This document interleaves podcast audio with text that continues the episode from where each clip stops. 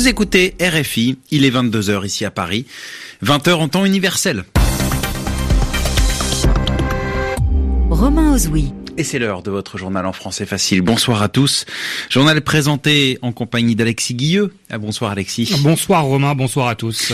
À la une de l'actualité ce soir, en Israël, le Premier ministre Benjamin Netanyahou qui va demander un délai, c'est-à-dire plus de temps pour la formation d'un gouvernement de coalition plus d'un mois après les élections législatives en Israël, la nouvelle équipe devrait être annoncée, devait être annoncée en début de semaine prochaine, mais les discussions avec les autres partis de droite prennent du temps. Six fidèles catholiques tués dans le nord du Burkina Faso, des hommes armés ont attaqué une église ce matin à l'heure de la messe. Et puis, rendez-vous à la fin de cette édition pour retrouver l'expression de la semaine selon Yvan Amar.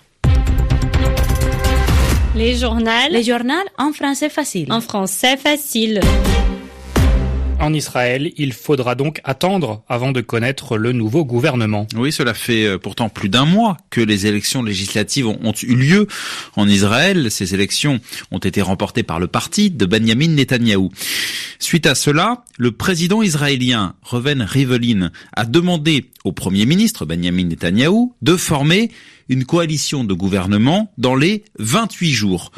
Alors cela n'est semble-t-il pas suffisant puisque ce dimanche, Benjamin Netanyahou a déclaré qu'il allait demander un, délai supplémentaire de 14 jours. Pour quelle raison ce délai? Explication à Jérusalem de Guilhem Deltey. La demande d'un délai supplémentaire pour former un gouvernement n'a rien d'exceptionnel. L'éventualité prévue par la loi a déjà été saisie à plusieurs reprises par des chefs de gouvernement. Pour Benjamin Netanyahou, il s'agit même d'une pratique acceptée, pratique d'autant plus nécessaire cette année, a-t-il jugé en ouverture du Conseil des ministres ce dimanche, que le délai de 28 jours incluait une période de fête en Israël, la Pâque juive fin avril et les célébrations de l'indépendance du pays cette semaine. Le Premier ministre a également invoqué les tensions avec les groupes armés de Gaza qui ont coûté la vie à 4 Israéliens et 25 Palestiniens le week-end dernier pour justifier l'absence d'avancée dans les négociations avec ses futurs partenaires de gouvernement. Officiellement donc, la demande d'un délai supplémentaire n'est pas inquiétante pour le Premier ministre. Mais Benjamin Netanyahou est engagé dans une course contre la montre avec le procureur général.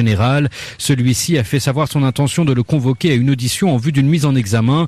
Une telle éventualité l'affaiblirait politiquement. Ses avocats ont écrit au procureur général pour réclamer un report de l'audition de leur client sur le front judiciaire aussi, le chef du gouvernement a demandé un délai, mais l'acceptation de celui-ci est moins automatique. Guillaume Delta, Jérusalem, RFI. L'actualité sur le continent africain, une église catholique attaquée ce dimanche au Burkina Faso. Oui, cela s'est passé à Dablo, c'est une commune qui est située dans le nord du pays. Des hommes armés sont entrés dans l'église ce matin alors que la messe venait de débuter. Le bilan est de six morts, dont le prêtre qui a été tué également. Les assaillants ont pris la fuite. L'attaque n'a pas été pour le moment revendiquée. Aux États-Unis, la situation inquiétante dans l'État du Nebraska. Alors c'est un État, le Nebraska, qui se trouve dans le centre des États-Unis et effectivement qui est touché depuis plusieurs mois par des intempéries exceptionnelles, intempéries qui ont débuté, tenez-vous bien, au mois de mars. Cela perturbe complètement le cycle agricole et effectivement, Alexis, cela est inquiétant car le Nebraska est un département rural, donc situé en, en milieu campagnard. On fait le point sur cette situation avec Stéphanie Schuller. Quand on est agriculteur dans le Nebraska, on sème le maïs de la mi-avril au 10 mai. Mais en ce printemps 2019, les sols sont gorgés d'eau, il n'y a presque plus de surface cultivable et la récolte d'été est désormais compromise. C'est un coup dur pour la population de cet État, troisième producteur de maïs aux États-Unis. Ici, un emploi sur quatre est lié à l'agriculture. Après une tempête de neige en mars, suivie de pluies diluviennes ces dernières semaines, le Nebraska est en proie à des inondations exceptionnelle qui affecte 85% de sa surface. Dans 81 de ces 93 comtés, l'état d'urgence a été déclaré.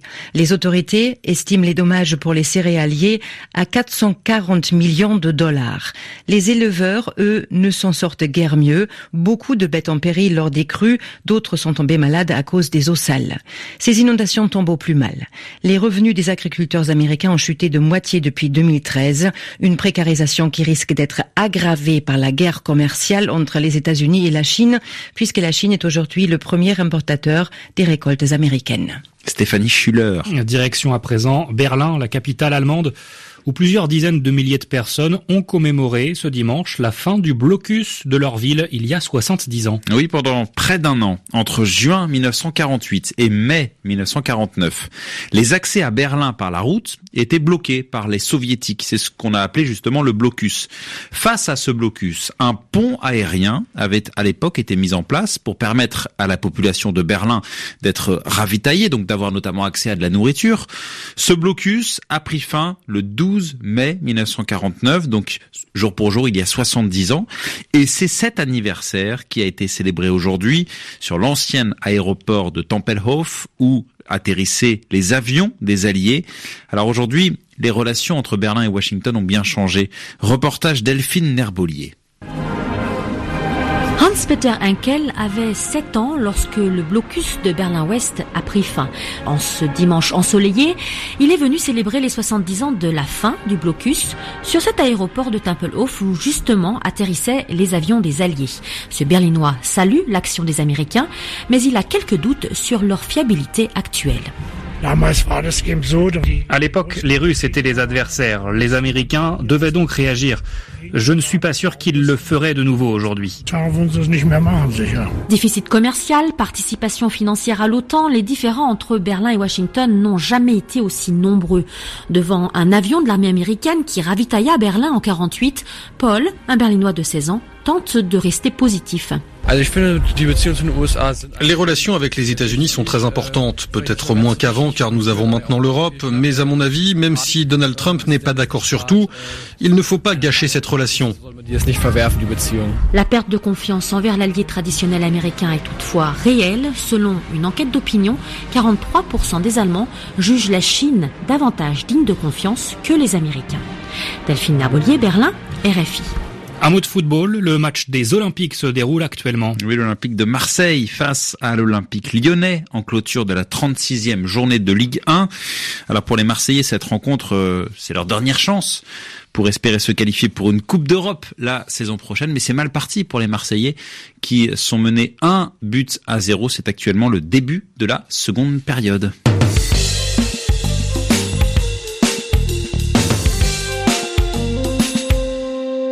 RFI, 22h08 ici à Paris. Alors comme chaque dimanche, c'est l'heure de l'expression de la semaine expliquée par Yvan Amar ce soir entre le marteau et l'enclume. Guerre commerciale États-Unis-Chine, l'Europe entre le marteau et l'enclume. Voilà l'un des titres proposés par les informations de RFI. Et si l'on écoute le contenu de l'article, on apprend que quand les éléphants se battent, ce sont les fourmis qui meurent le plus. Alors ces deux affirmations, ces deux proverbes, signifient-ils la même chose? Bah, C'est proche en tout cas. On comprend bien que ce conflit entre les deux superpuissances risque d'avoir des retombées très néfastes, très mauvaises sur d'autres pays. Comme si ceux-ci, en Europe en particulier, étaient pris entre les deux géants. Les puissants veulent se taper dessus, seulement on peut être sur la trajectoire des coups. Alors pourquoi un marteau et une enclume? L'image, c'est celle du forgeron le forgeron frappe de toutes ses forces avec son marteau. Sur quoi? Eh bien sur l'objet qu'il veut forger, qu'il veut façonner.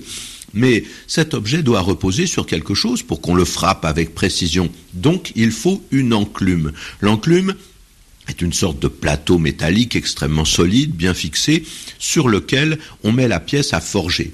Et donc, si on se retrouve entre le marteau et l'enclume, même si le coup ne vous est pas destiné, eh bien c'est vous qui allez le prendre. Hein entre le marteau et l'enclume, au figuré, cela veut dire euh, malgré soi, sans l'avoir voulu, dans une situation où l'on va être exposé à des chocs très violents.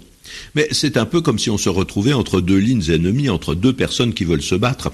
On risque de prendre des coups des deux côtés, sans être d'ailleurs l'adversaire déclaré ni de l'un ni de l'autre. Alors, est-ce que ça veut dire qu'on est pris entre deux feux? Un petit peu, hein, les deux expressions se ressemblent, à cette différence que on accentue davantage l'innocence de celui qui se retrouve entre le marteau et l'enclume. L'innocence parce que bon, il n'y est pour rien. Il se retrouve là presque par hasard. Eh bien merci Yvan Amar, ainsi s'achève ce journal en, français facile. 22h10 ici à Paris, 2 heures de moins en temps universel. Merci Alexis Guilleux. Merci Romain Ozoui. Merci Claude Battista à la réalisation de cette édition et très bonne fin de soirée à vous.